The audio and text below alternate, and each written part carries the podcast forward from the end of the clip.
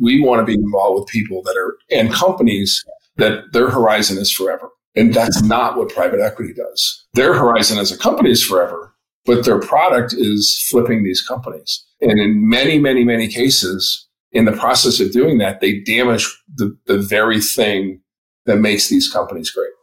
Welcome to The Thinking Leader, brought to you by Red Team Thinking. Bad leaders react, good leaders plan, and great leaders think. Each week, you'll get new ideas and insights from business executives, military experts, and innovative thought leaders to help you lead more effectively and better navigate your complex world. Now, here are your hosts best selling business author and top rated leadership speaker, Bryce Hoffman, and former RAF Wing Commander and business agility coach, Marcus Dimbleby.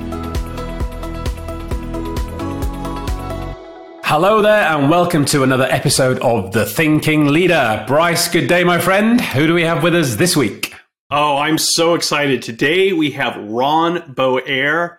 Ron is a strategic advisor, but more importantly, he is a recovering CEO, um, serving as as CEO for for Barnes and Nobles, Brookstone, Sears Canada, and he's also been a senior executive with Sony Electronics, Best Buy, and other companies. Wow. He coaches C-suite executives. He teaches at Columbia Business University, Columbia University Business School so many exciting things to talk about, Ron. Welcome to the show. Yeah, it's great to see you guys. Thanks. And I'm um, looking forward to uh, having some fun in our conversation today. I am too. You know, and, and you know, when you look at your your your bio, Ron, you've you've been in senior positions at so many different companies and so many different industries. And you know now you're you're sharing what you know with, with senior executives at other companies and other industries. And I, i'm just curious what have you come to find are the qualities or the skills that are most essential for successful leaders to have and to cultivate yeah, it's interesting because I, I'm, I do a combination of advisory work and innovation work today, and um, most of that work ends up in some kind of leadership coaching conversation, right? Or even in just engagements like hire me as a hire me. They hire me as a coach, and um, you know, I, I, I, don't do behavioral stuff, right? I don't do the kind of thing like, oh, somebody acted badly at you know a company party and they have to be talked to. I, that's not what I do. I do kind of like how to, how to be a better leader. We wouldn't have you on the show if that's exactly. But, but I really started, as I've started to think about this over the years, I've kind of broken it down into like three big buckets. And it really starts with kind of health. And, and this is the one that kind of surprises me. People like, you know, having, having your kind of mental, emotional, and physical health in order as a leader, having your family situation healthy and then your team situation healthy. And you know, people talk about it as kind of like being safe today and things like that. It's that's not where I'm going. I'm really going in how does a team dynamics work together, and that then that leads to kind of like what are you good at, and how do you truly create like your own personal content?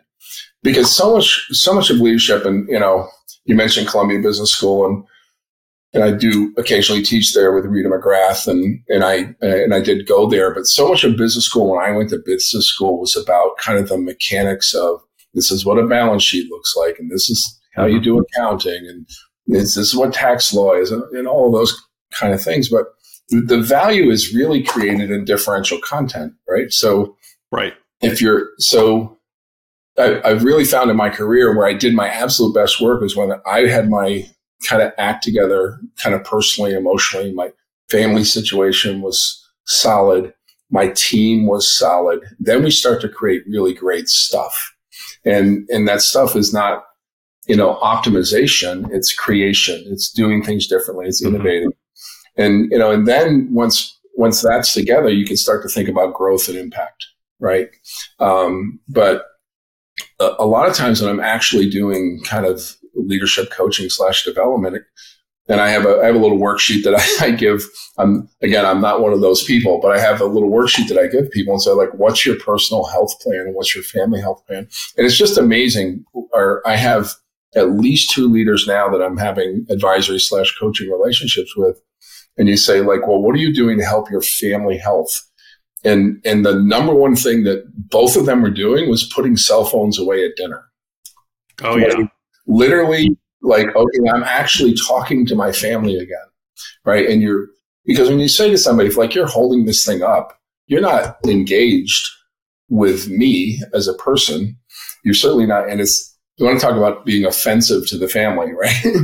you know, so to me, it's like get your yourself mentally, emotionally, physically kind of ready to do the job because they're big, tough jobs. Get your family in the right place and then go.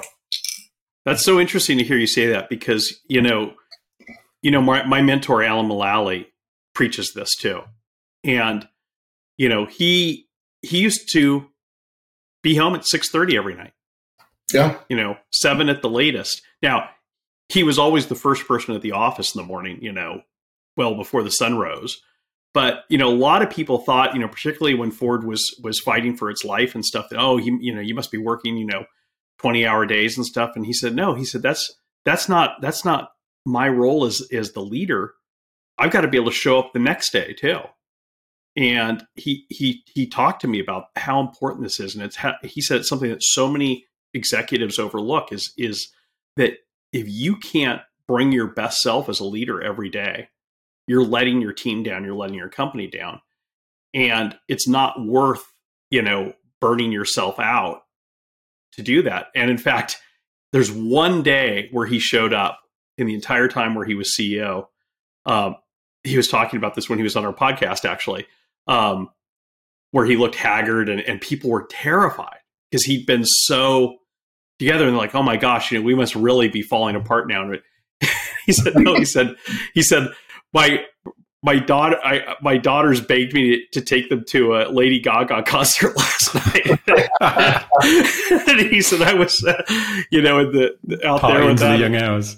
But you know, you contrast that. Another CEO that I worked closely with around the same time was Sergio Marchionne, Mm. um, who was famously the CEO of. I don't think I could list every company simultaneously.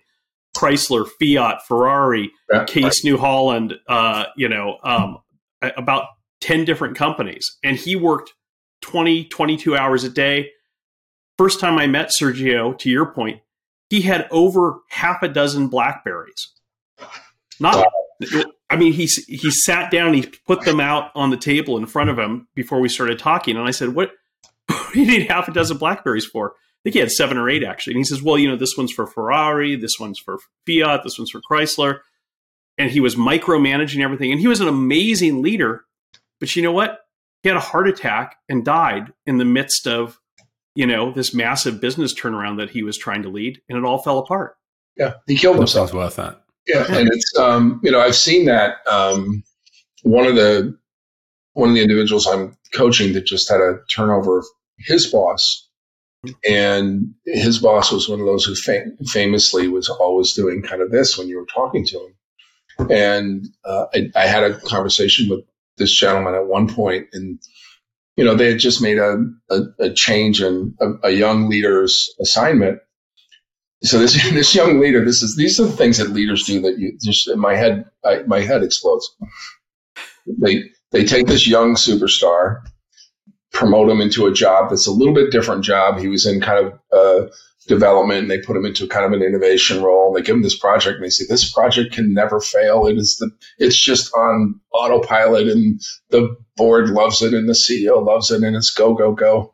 And you know this is going to be great for you and your career he gets going in the project. He moves his family. He has a new child, goes out on vacation. While he's on vacation, they cancel the project. And um, they never really said a word to him. He basically got a note saying, Hey, your project, and he's a remote worker too, which is, don't get me started on some of this remote work stuff, but he was a remote worker. So he's abandoned out in the middle of the hinterlands. And so I was calling him for a little check in because I was advising them on some of the work they're doing. He goes, I don't know if you heard, but you know, I, I don't have a project. I think I've been fired. I don't know. and so I said, don't worry. I'm going to see this gentleman the next day. And I'm sitting there and I'm like, um, what, you know, do you, do you realize you fired so and so. He goes, he goes, what do you mean? I go, well, he thinks he's fired. Like nobody's talked to him. His project's disappeared. And of course, in, the, in this case, he did do it in the middle of the meeting. He sends him a text. He goes, oh, I'm going to talk to him tonight. You know, but this distracted leadership where he's so busy micromanaging everything else, he can't manage what I would call the, the health of his organization. Mhm. And the health of The the health's so important, isn't it? and, The health, and- the health of your organization and your people Yeah. has to be. For, and I did a, a comment on this on LinkedIn today. If you're a leader today and you're not putting your people first, if you're not enabling the environment for your people to grow within, to feel secure, to feel challenged appropriately, and to be able to have absolute clarity on what's going on, then to me, you're failing as a leader. In this day and age where things are so complex and, as you said, moving at such a pace, people need that assurance that somebody upstairs is looking out for them, just as you know you expect your parents to as a youngster. And Yeah. I think that's one of the biggest shifts that leaders have failed to come to grasps with, with you know, over the last few years. And uh, as you said, they're too busy wrapped up in their own little worlds and mobile phones and cells that, and they're not focusing where they should be. Yeah, and it, and um, it's un, unbelievably common now. Now, thankfully, this gentleman moved on literally just a couple months later. But the damage he did to this young leader um, is is I, I don't know if it's irreparable, but it's it's significant. I mean, imagine that you're 31 years old, you got two kids, you just moved for this company, and all of a sudden, bang, it's gone, and there's nobody on the phone going, "Hey, it's gone. Here's what we're going to do." So I kind of stepped in as kind of the proxy leader and said, all right, here's what we're going to do. We're going to do a postmortem on what you did, what went really well, what went, went badly.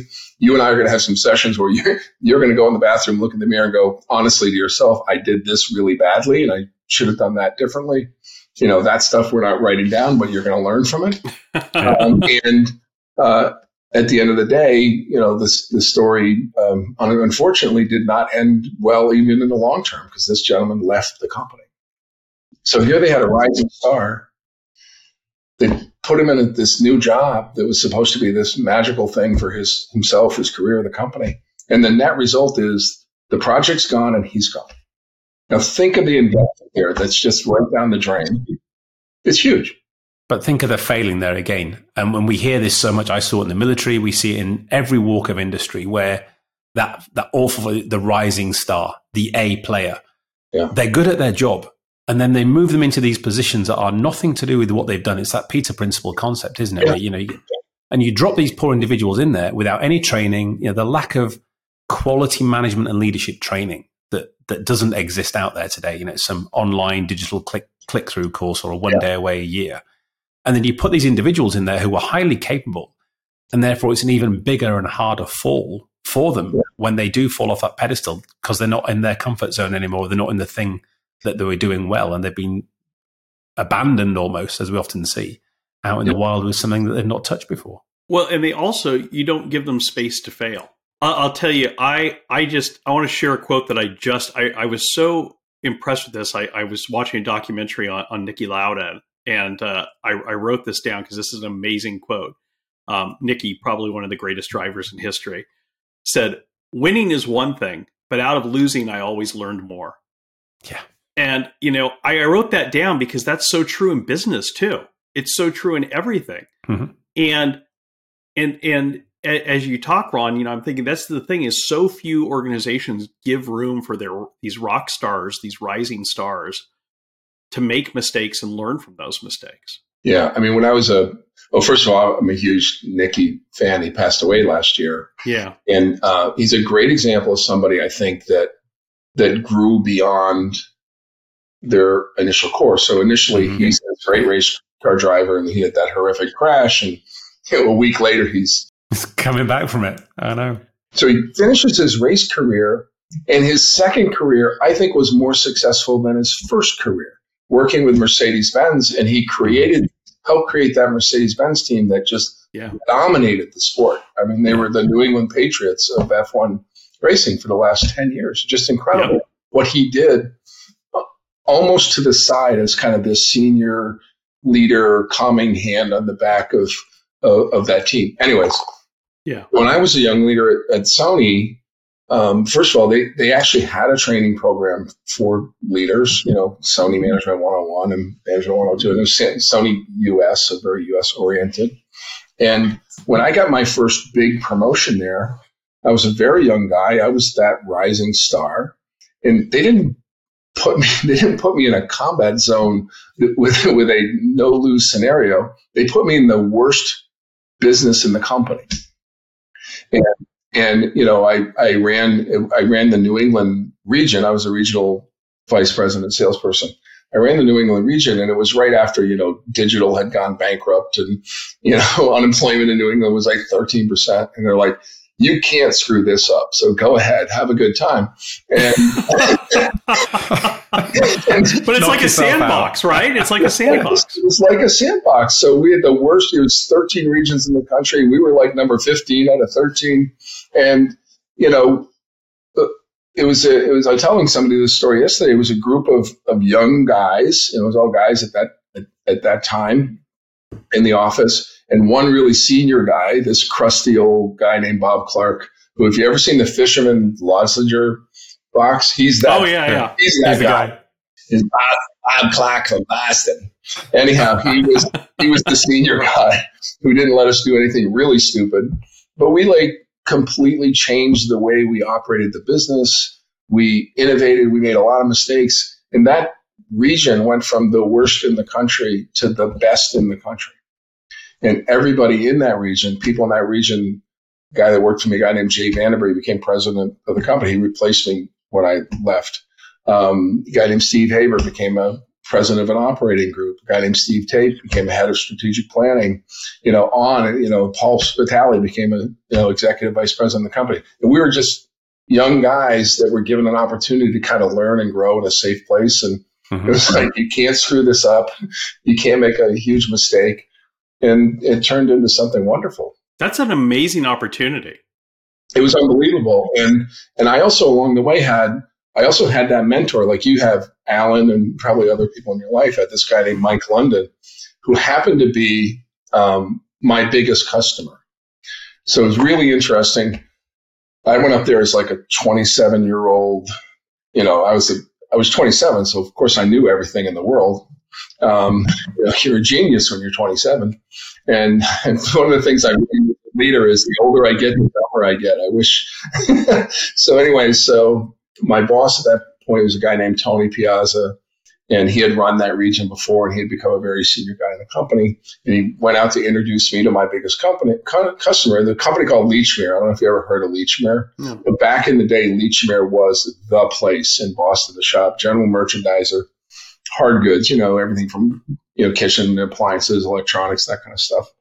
And um, they were bought by Montgomery Wards, who promptly destroyed the business. But, anyways, um, some, some companies have innate skills. That was one of theirs.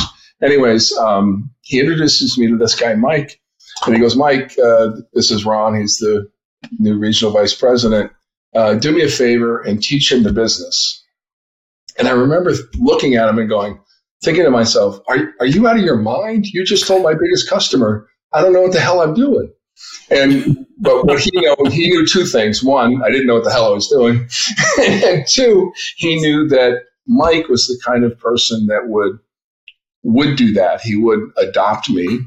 He would put his arm behind, around my back and teach me, and at the same time be a tough customer. Mm-hmm. And Mike used to call me. I would I would drive to the office back in the day get in the office, you know, 7.30 in the morning. At 8 o'clock every Monday morning, my phone would ring. No caller ID. I'd go, good morning, Mike. How are you? And he would say, hey, did you see what Mitsubishi did this past weekend? Did you see what this retailer did this past weekend? And mm-hmm. he was teaching me the business.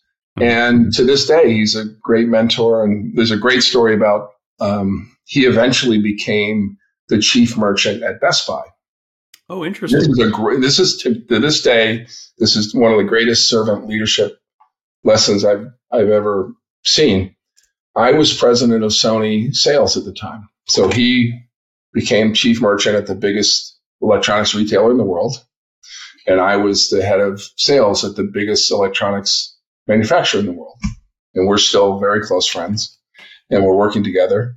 And uh, one day I decided I was going to leave Sony And um, I, I called him up and I said, Hey, Mike, I'm, I'm moving on.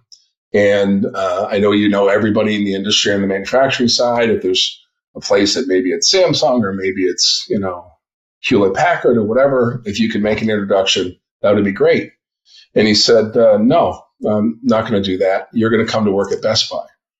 Hmm. I said, I said, Mike, I don't, I don't know anything about retail, like nothing. And he goes, No, you actually would be a great retailer. You, like your background, the, the things you've done. And a couple of days later, he flew out to New York with Brad Anderson, who was the CEO. You, Bryce, do you know, do you know Brad? I, I've not met him, but I've seen him speak before. Yeah, one of the great yeah. servant leaders of all time. Yeah, just a Absolutely. fantastic CEO. And uh, flew out. We met with Brad, and Brad had an apartment at the Trump Tower, which I don't know if he still has. And he was actually he, he's the son of a Lutheran minister. Actually, kind of embarrassed that he had this beautiful apartment. he sat on this horrible Italian sofa, which was just the worst sofa in the world, but it looked really, really, really Italian. And um, and Brad said to me, "Come to work at Best Buy." And I said, "Well, what would the job be?" And he said, "Well, I." I, I don't have a job for you, but I'd make you an executive vice president. And I said, well, um, I'm not real good at not having a job. So, but th- so thank you very much. I appreciate that. But you know, if you can figure it out, let me know. So he turned to Mike. He goes, Mike, your job is to find Ron a job. So Mike, same routine. Once a week, he'd call me, and go, Hey, how you doing? How's your job search going? Here's what we're thinking at Best Buy. And finally, one day, he called me and he said, Ron, I figured out your job. I said, What is it?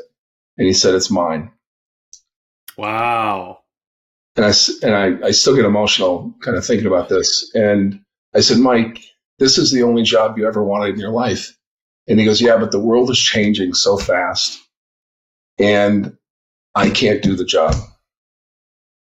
Wow. And a, a, few months before, we had met in Yokohama, Japan at an international conference, and he had come to my room, in my suite. I was the president of Sony at the time he sat on my sofa and he said, Listen, Ron, he goes, We have these kids running around the building from McKinsey and they have these binders and they talk about things that I don't understand. Uh, I don't know what to we do. We love those people. And I said, Mike, first thing you do is go go hire yourself one of those kids, right? So have one of those guys that can talk to those guys and distract them. And he had a lot of stress about this. And here was a guy who the only job he ever wanted in his life, the job he wanted from the time he started in the industry was the job he had. But he knew he couldn't do it the way it needed to get done. And he knew his time was done. And he knew that I would probably, as it turns out, I think I did a good job. I'd probably do a good job at it. And to me, it was the, it was the greatest leadership moment I've ever seen in my life. Just amazing. Wow. And Mike, and Mike, you know, was at Best Buy as long as he wanted to be there, and then he eventually retired.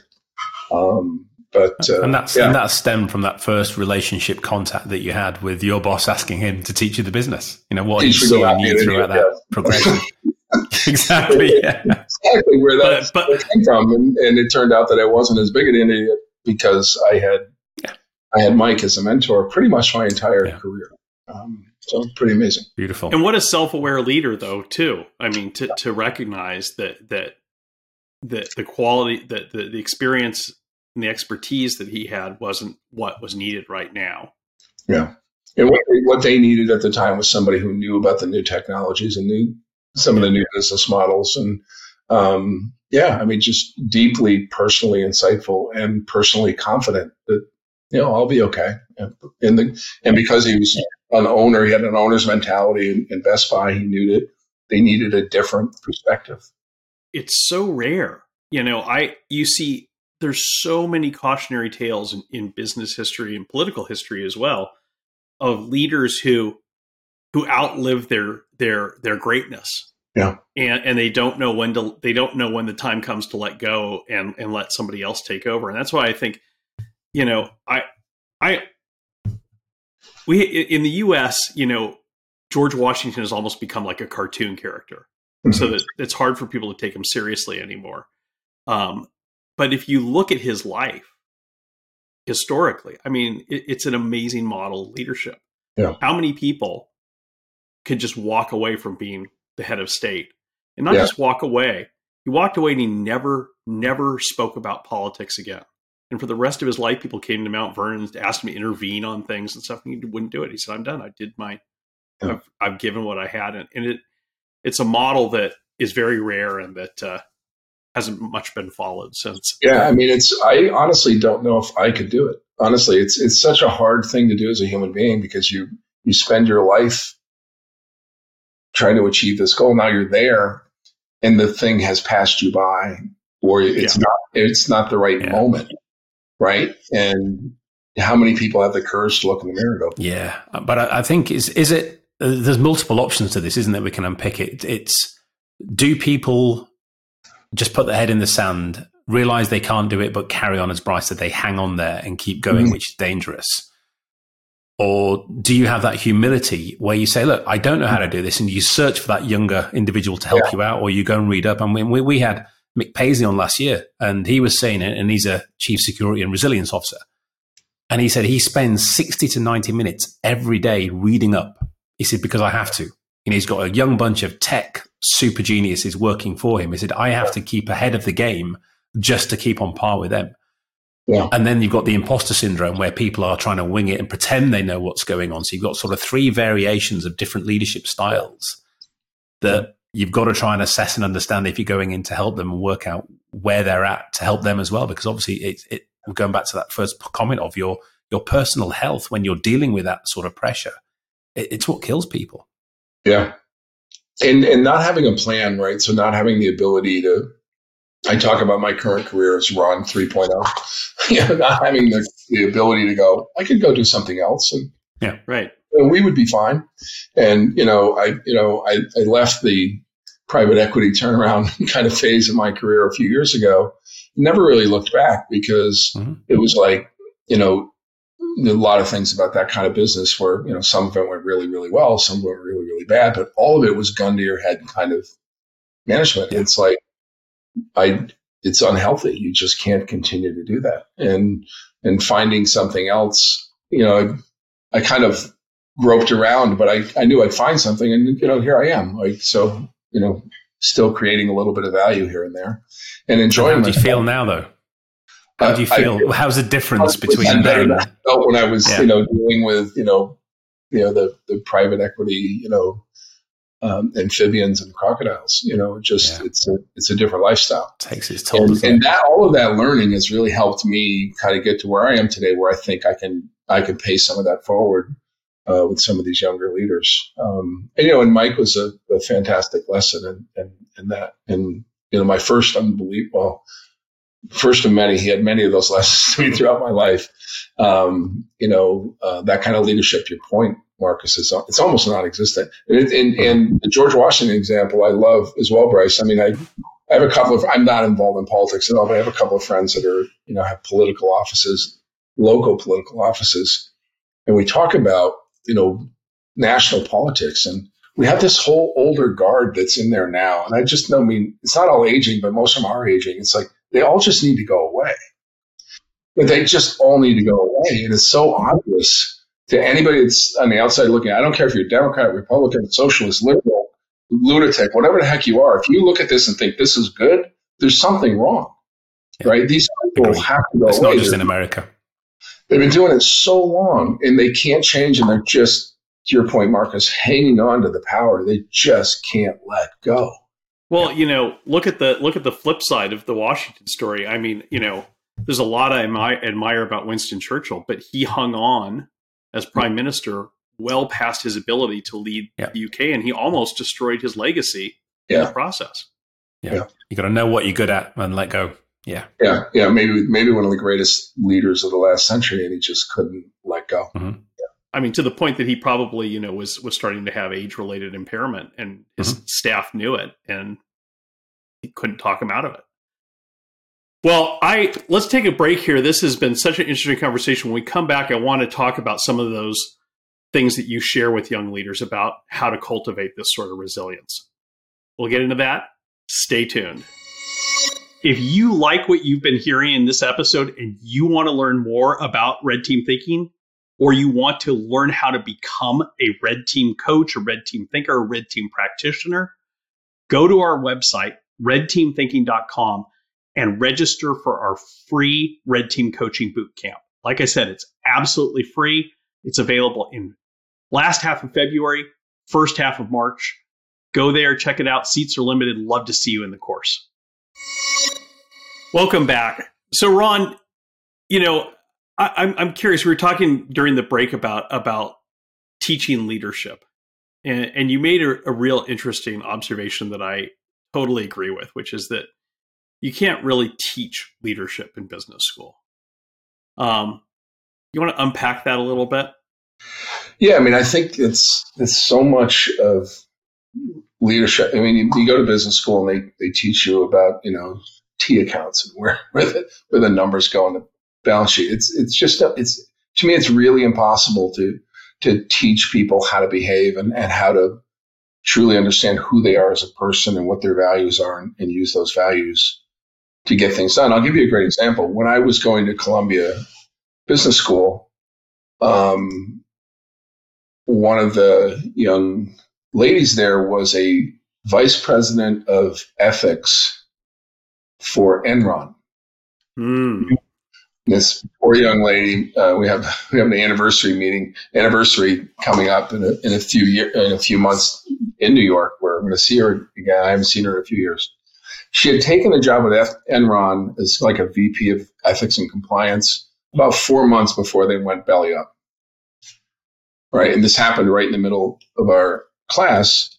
Long story on her, or the short story on her is it took her like a year to get another job because it literally had this four month period where it said Enron on her on her uh, resume. So we were the, the students said, you know, listen, we want to, you know, have an ethics course included in our curriculum here in the business school. And um, the school said at that point, said, well, we don't have an ethics course in the business school. That's in the Hmm. law school. and we so the obvious question was like, then what? You, then what? What is ethics? And ethics was defined at that time as if you you just obey the law. That that was the total definition in Columbia Business School. Is ethics is you you obey the law. And we occasionally would have guest speakers come in. We had this one lady who ran a desk at one of the big trading houses. I don't even know who it was. And we we got into this whole the whole concept of kind of um, um, asymmetry of information. And her answer was, "Well, it's just buyer beware. If we have information they don't have, you know, we get a trading advantage from it, and we make money and they lose money. That's just the way it is." And I can tell you, the class exploded. Like literally, we, people were like out of their minds. Like, and I said, "I can't even believe you're here. I can't believe you're allowed in this building to say." Hmm. You just said to me, "Cheating's legal." Yeah. That's what you said. And so anyhow, now Columbia Business School now has an ethics class. I have no idea what they teach because I haven't gone to it, but you know, leadership is really it's it's values based. And then going back to Brad Anderson, who I talked briefly about before, when I went to work at Best Buy, he would talk a lot about servant leadership, and he gave me gave me this book, as you can see that.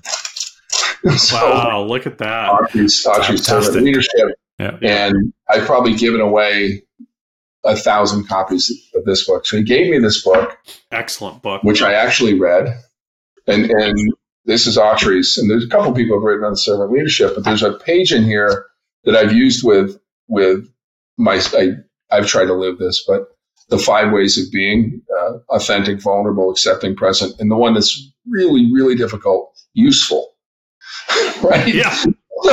so when I'm talking to young leaders, the first thing I do is send them the book. Um, and then we, you know, authenticity, ethical, useful leadership. It's, it's really rare, you know, that a leader stands up and says, so I know, you know, when I was a CEO or a, a leader in a company and somebody came to me and I said, ask them a question that- and they said, I don't know. I knew I was on the right path, Yeah. Right? Because if they had the intestinal fortitude to say, I don't know, then you knew that, okay, now this person's being truthful with me. Let, now we can, now we can work on this. And more than truthful, truthful. I mean, this is something you're you're not getting to the core of what we preach and what we teach all the time, which is that it's actually that's a that's a courageous leader. That's a strong leader that can yeah. say, "I don't know." Mm-hmm. It's when when when a, when a leader doesn't know and acts like they do. That's a weak leader. That's a that's an insecure leader, yeah. and you know that's so important for people to understand because people have got it in their head that it's not okay to not have all the answers if you're in charge and they've gotten bad models and you know I, am going to say one of them was jack welch you know was was, yeah. was a classic example to me of of where this bad type of leadership comes from is is you don't have to come in with your guns blazing to every meeting yeah. blowing everything up and telling everyone what they don't know yeah. and this whole idea of seeking understanding before seeking to be understood, of asking questions, is so important to real leadership. Yeah. And the empowerment that gives to people, doesn't it? When you say that as a leader, if you go into your, your team and go, hey, guys, uh, there's this problem. And you know what? I don't know, but I know yeah. how we find out. You guys, you're the yeah. people who I know can come together because I can't do this. Uh, and the empowerment and the the gratitude and the engagement you get from people then stepping up, like, hey, the boss can't do this. We can do this. We can show him how good we are. We can show her how capable we are. And you just get such a different power curve tilt in that sort of dishevelment of before where they're just beaten down, being told what to do. And then when, as Bryce said, when these leaders bullshit their people and give them the answers that they've made up because they daren't say, I don't know, and then you get the ramifications of the wrong answer and people taking action on the wrong decision. That yeah. causes far more trouble than just saying, "Look, guys, I don't know. Can somebody come either give me an answer or let's get together and work out the answers ourselves as a group? All of us, you know, together can do this." And I think that's such a, as you mentioned, Brian, it's such a hard hurdle for many leaders to get over and accept that. But you can't you can't know everything in this day and age in this complex world we're in it is impossible for an individual, let alone a C suite, to know all the answers because it's just moving too quick. It's too vast, too complex. But if you've got a large organization, somebody in there somewhere will know, or collectively, with the right questions, as you said, Ron, and the right level of challenge, they will come out with the right answers that you need. Yeah, and in my experience, the, the power of the collective is really strong. I think so many occasions I've been in these kind of situations where we didn't really know the answer. We had a piece of the answer. We thought we had a piece of the answer, and you work with it with a with a group, and at the end you come up with the answer, and nobody can really go, well, yeah. well, Marcus came up with that. We all kind of came up with it. It all kind of it all kind of builds on on on each idea builds on a new so idea. Much. Yeah. And it happens all it happens all the time when you just let people get into that um, mindset. And you know, the work I do with with Rita McGrath, a lot of it is around around innovation and solving these really big, hairy problems at you know C-suite levels and, and very senior levels. And I very, very frequently will go to the whiteboard and write, "I don't know." But that goes back to what you said earlier, doesn't it? The whole idea is you don't know. That's why you're doing innovation. And so many of these groups, that, and I, I say this to leaders all the time, you know, you're, you've been told your whole career, your, your job is to know. Your job is to be right. Your job is to win. The reason you got promoted is you knew and you won. all those reasons. And that just keeps reinforcing that you know, early in your career, it's like, you know, Bryce got promoted because he knew and he did this and he did this. And now you're in a position where you actually don't know because you may not even, you know, Marcus, you mentioned the scope, but you, you've got this incredible scope. I mean, I was a CEO and I had the IT department reported to me. What the hell do I know about IT? Like nothing. I, I, I know it's really expensive and scary, right? Yeah. but if you're pretending that you've you got know, a lot of people who know, you're in trouble. The other thing that yeah. you really, you know, the next step from I don't know is you're wrong. When you have an employee that'll come into your office and close the door and go, I just want to tell you you're wrong. And here's why. That's the next level up where they have the, the courage that you've allowed them to say, exactly. You know, you're wrong. Um, you know, one of one of my one of my best friends is is a guy he's in he's in marketing, and he he said, "I I fell in love with you when I found out I could change your mind." Right. So, you know, we're going down a path many many many times, and I'm going down the wrong path, and he'd give me an argument. I go, ah, yeah, I guess I guess that was stupid. I'm going to go this way. right. I'm going to go your way now.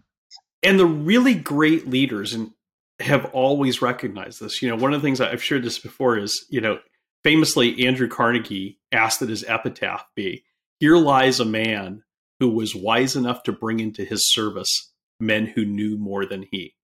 Yeah. And and it goes back before he said that he had he was giving an interview to I don't know if it was the Wall Street Journal, the New York Times, or what newspaper, and the reporter asked him, you know, Mr. Carnegie, you know, you're one of you're the richest, I don't know if he's richest or one of the richest men in the world at the time. You you've turned the steel industry upside down. What do you know about making steel that no one else did? He said, I don't know a damn thing about making steel. Yeah. I know how to surround myself with mm-hmm. people who know more than I do about making steel and listen to them. Yeah. I yeah. enable them. And there's another, there's an old phrase that A's hire A's and B's hire C's, right? It, it, same same concept. A players always hire, try to hire better, and B players tend to try to protect their position. You know. Yeah. Um, I don't know if there's a lot of insecurity in leadership. So much. Yeah. So much, and they, and they fight so hard to get there, don't they? That's the thing. And then when they get there, they think they're, you know, the next contender's coming up behind them, so they try and do anything to stay there rather than growing those leaders to be better. I said to people when I was working in the bank, I used to recruit people. And afterwards, they said, uh, how, how did you sort of apply your process when you were recruiting me? And I said, I look at you and I think, could I work for this young guy one day? Yeah. I was like, what? I said, yeah, he just sat opposite me, 20 years younger. And I look at you and go, could I work for this guy one day? If you're yeah. as good as I think you are and as good as I'm going to make you, in 10 years from now, could you be my boss? And would I be cool with that? And he was like, wow. I'm like, but that's what I want for you. That's what I'm I'm hiring you for the skills you've got that I have got no idea about. But I'm also I'm going to push you so hard and challenge you because you're so capable, you don't even realize it, that one day you're going to be up where you need to be. And that's what I want for you. And I'm cool with that. I'm, I do not see you as a threat, even if you were my boss in five years. And I think, as you said, Bryce, that's such a hard thing for many leaders because they see it as a competition rather than the way we get better and do things better in any walk of life, in any sector, is we do it together. And you help people climb the ladders with you rather than you sit at the top swinging around like King Kong. You're not going to be there forever. But you can't. The other thing you need, and that's what I want to get back to, is is is this resilience that we were talking about earlier. So, Ron, when you're when you're working with leaders, how do you help them cultivate that that personal health, mental health, resilience, whatever you want to call it? What are what are some of the advice that you give to leaders? Yeah, I mean, I think um, one of the things I do talk about a lot is that you know understanding the the human condition, understanding who you are, and if you back all the way up, you know, there's there's two big things that motivate all of us. It's it's fear and it's food, right? And then um, I was Maslow's hierarchy. yeah, I was talking to, talking to class yesterday about this, and it's like if you understand where you are and where these anxieties are coming from, right?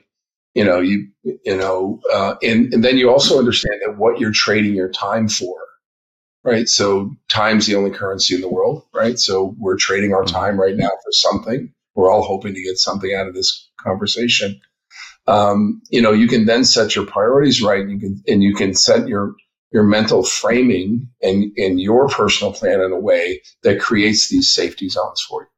And that goes to, back to your, your content strategy, your mental health, your emotional health, and the strategy you have to build your own personal content and capabilities. So, Marcus, you weren't afraid of hiring somebody better than you because you weren't afraid about getting the next job, right? If you were terrified that you know you were going to get fired in three years, or somebody was going to discover that this guy Bryce working for you was way smarter than you, you never hired Bryce, right?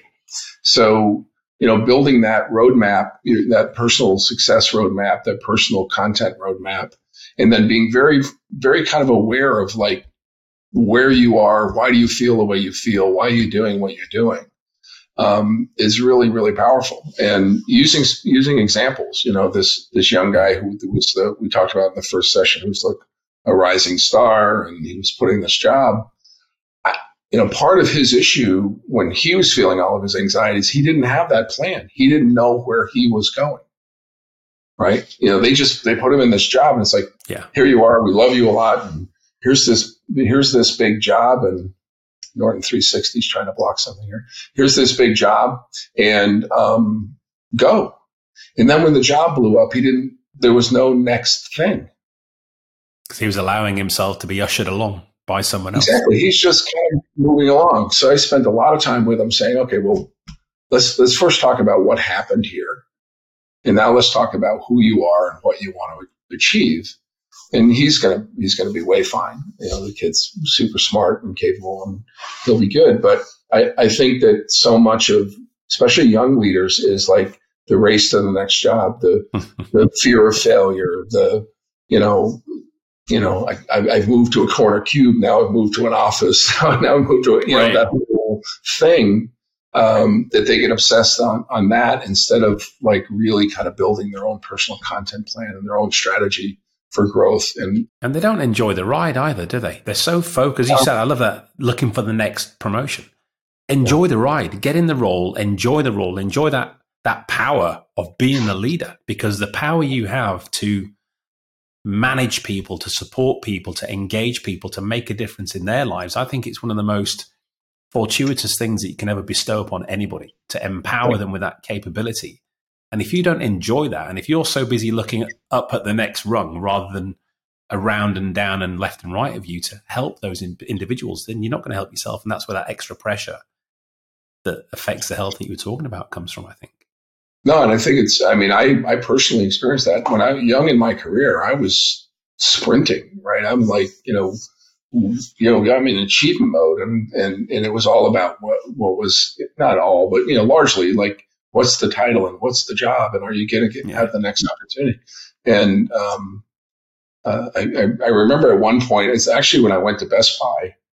Um, I remember I, at one point, I you know you look back, and you're like, I'm in, I've been in all these cities and I've never seen them.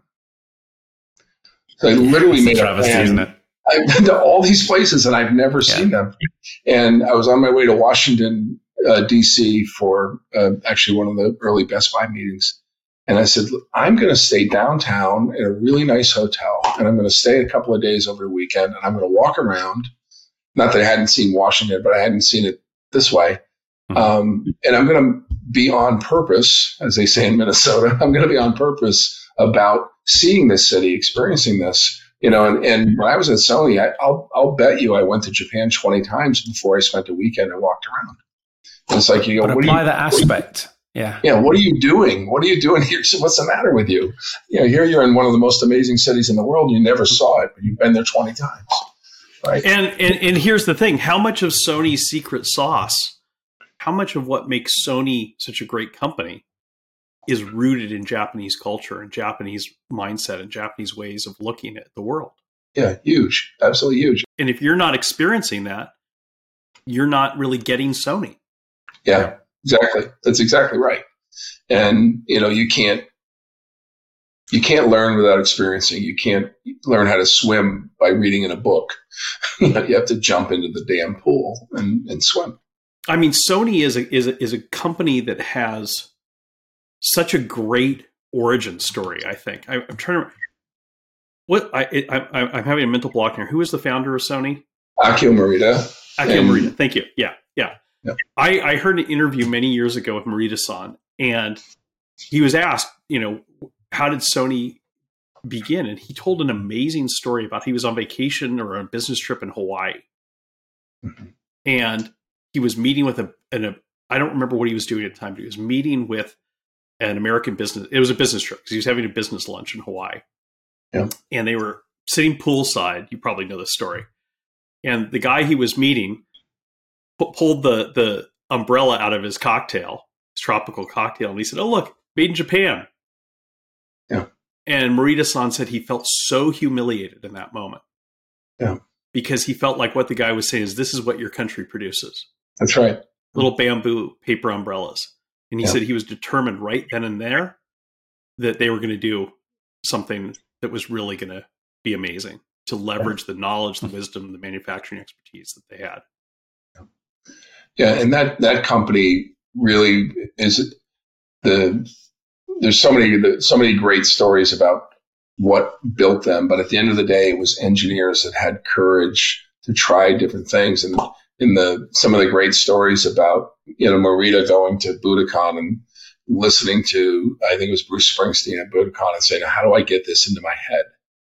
Like I I want to I want to hear this on the train and in in the car. Mm-hmm. Um, uh, and going going to one of his engineers and giving him a, a, block of wood and saying, "I want you to build a cassette player that's this big, that doesn't have a record button and doesn't have a speaker, and you're going to wear these things on your head, these headphones."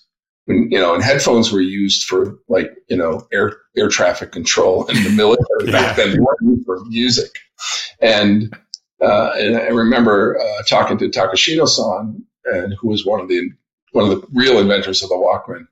And early on, he said when they were developing the Walkman, their biggest concern was how were they going to get rid of these things without Morita finding out that they dumped them in Tokyo Bay because nobody was going to buy a cassette player that didn't record and didn't have a speaker. And and you know Morita's vision along with the engineers and and he said you know I want it to be this big, and they kept bringing him a a, a big cassette player. And it's like, no, it's got to fit in the shirt pocket. If it doesn't fit in the shirt pocket, then then it's not going to work. And he, I mean, he changed how people muse, consume music to this day. Mm-hmm. Um, that that had that yeah. kind of impact. There's another great yeah. story about Morita innovating, and very early on, you know, one of their first hit products was a transistor radio, and uh, it was, mm-hmm. you know, the transistor radios that people had in the 60s. And he came to New York to sell it. He went to visit Macy's. There's two funny parts about the story. One was it actually didn't fit in his shirt pocket. So he had special shirts made with a larger pocket.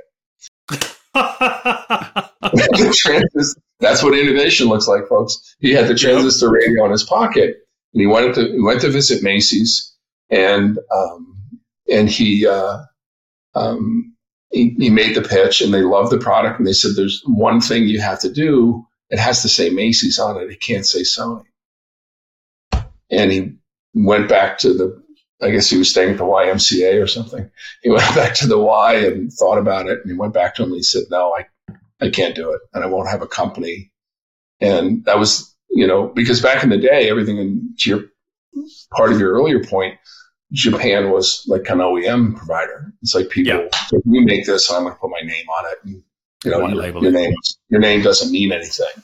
Right. And he said, no, I have to build a brand. And that was one of their first hit products. And that's, you know, when he, when he drew that line in the sand, he said, we're not an OEM maker. That's right. not what we do. We're a brand. Um, and that was a, a very powerful uh, decision. And to this day, that's how they, you know, it's, it's about the brand and it's about driving truly innovative that's, products. That's a question three moment for us, isn't it, Bryce? What are we choosing not to do and the difference that yes. made? So that's what we have a we have a tool we call six strategic questions, and question number three is is if you if you choose to do this, what are you choosing not to do? Yeah. And it, there's two parts to it. Half of it, part of it is a simple time value of money question of priorities. Yep. You know, you have limited time, limited personnel, limited resources. You deploy them on this. What are you not deploying on? But the more important part is about that: is what what are you choosing not to do? And in that case, the choice is really clear. He was choosing not to be an OEM. Yeah. He was choosing to build a brand. And they're yeah. mutually exclusive, and you can't do both. Yeah. And this comes full circle back to your point, Ron, about values.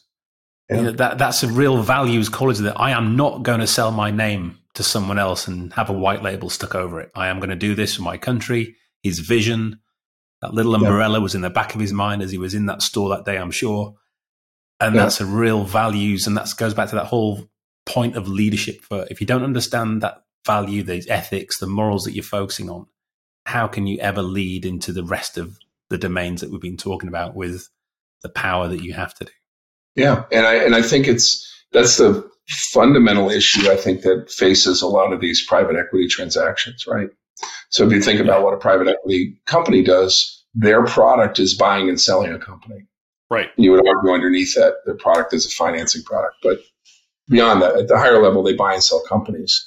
And, and companies don't do that. And I think the biggest issue I ever had, I always had with private equity, was I never had this emotional, this feeling that they were in any way emotionally connected to the businesses that they were invested in. Um, mm-hmm. You know, maybe a minor exception with with Brookstone, where I think Adam Suttin at JW Childs was very emotionally invested in making Brookstone work, but you know that's not the norm that's the exception the norm is they're emotionally invested right. in the financial structure and they have a fund and there's a there's a cliff at the end of the fund and we got to get this thing out of the fund at some kind of hurdle rate by the end of it where the people that are in the business and if you think about you know where we started this conversation around values and and and you know kind of who you are when you're working in a company and and your product is is this thing you fall in love with that thing and you're passionate about bringing that thing to market and everything you do is about building that the credibility the greatness in that product or the experience or whatever it is and your owner doesn't believe that thing's important you have a real untenable disconnect and mm-hmm. um, there's a statistic that 58% of ceos don't survive the first two years of a private equity transaction yeah. Like, yep. Me. I didn't spot. Right. It, yeah. You know, and, and, it's and it's because there's the, I think there's this this dissonance between the the objective of a real business leader is to create a forever company. You know, corporations are. Yeah. Yeah. They're they're living entities with no defined lifespan. I love that. That's a great aim. That is a really great aim creating a forever company is, and Rita and I talk about this all the time. This is, and we've turned down customers that that's not their attitude. It's like, no, we're not doing, we're not doing that project. Our, we want to be involved with people that are, and companies that are, that their horizon is forever. Mm-hmm. And that's not what private equity does. Now their, yeah. their horizon as a company is forever, but their product is flipping these companies. And, it, yeah. and, and in many, many, many cases, in the process of doing that, they damage the, the very thing that makes these companies great. Wow. And I think I think so much of that comes from this like there just is this massive disconnect between what a company does and what this type of owner does, as opposed to like a Dick Schulze, for example, who was the founder right. of Best Buy and, and still is probably their principal shareholder. And he will never sell his company. Yeah. Ever no matter how bad it gets, no matter how good it gets, he's not selling. You know, he's in it forever. And that's just not, you know, that's not the behavior of private equity. It's not what they do. And I that's think that like, uh, Henry Ford said, it's a very poor business that exists only to make money. Yeah, exactly. I mean, well, and that's probably a good philosophy for Ford because, because they've had these. Well, yes, you went there. Yeah, prophetic being, but uh, but um, I, would, I would agree with that. I mean, um, yeah. I mean, you know, Apple's a great example of that, where you, right. you know, when Steve, I mean, so many, so much has been said about the Apple, and I'm a huge Steve fan, and, and I had the privilege of working with him and meeting him when I was at Best Buy and other places. But he, you know, when he left, that company died. Right. You know, when you know classical management came in there that wasn't completely obsessed with this thing, mm-hmm. and then when he came back, it absolutely came to life. And you know, I was when we were at, you know, during that period in the, in the kind of the mid to late 90s where Apple was in such trouble, Sony was thinking about the PC business. You probably know this story, guys, where one of the thought processes, well, do we buy Apple for a couple billion dollars and we're in the computer business, or do we do Microsoft Windows? And, mm-hmm. and thankfully, they made the wrong decision and Which, in, well, but they would have destroyed it. There's no way Apple would. Yeah. It's just saying, no way. It wouldn't have happened. Right. This, this is, you, you get here, Ron, to what I think the real point of leadership is. Real point of leadership is being the custodian of that vision, having that vision, of articulating that vision, of giving people a reason to come to work, a mission, a goal, and then keeping them focused on that. And and, and if you don't have that, then what's the point? And what's the point? Yeah, I'm just working. For, yeah, yeah, much rather go fly fishing. The, the point is, you're just working for a paycheck. And, and the most miserable experiences I've ever had in my life is when you got to that point, you're like, oh, I'm just getting paid. And, and, and it's just right. a horrible, horrible place to be. And, you know, multiply it times thousands in a, in a company that has lost its way or uh, leadership has, no, has no clear articulated objective or vision. Yeah, and I think that's why we're seeing Gartner reports, aren't we, showing that engagement again is on the downturn. It's dropping and yeah. dropping because exactly what we're talking about. People aren't inspired, people aren't going to work feeling purpose, feeling challenged mm. because they're not seeing that and sensing that from the top and the leaders above them either.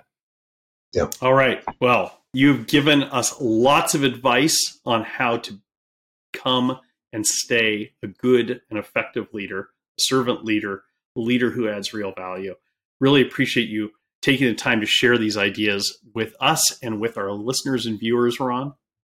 It's been well, a pleasure. Thank you. Really thank been my Ron. pleasure and a privilege spending some time with you guys. Bryce, I've, I've read at least one of your book at least six six times. really appreciate the time. It's an honor to meet both of you. And, it does uh, help you get to sleep at night. More than that. Thank you. Thank you. All right. Thank you for tuning in to The Thinking Leader. Check the show notes for more information about the topics covered in this episode. There, you'll also find a link to our free assessment. Click on it right now to find out if you are a red team thinker with a red team culture.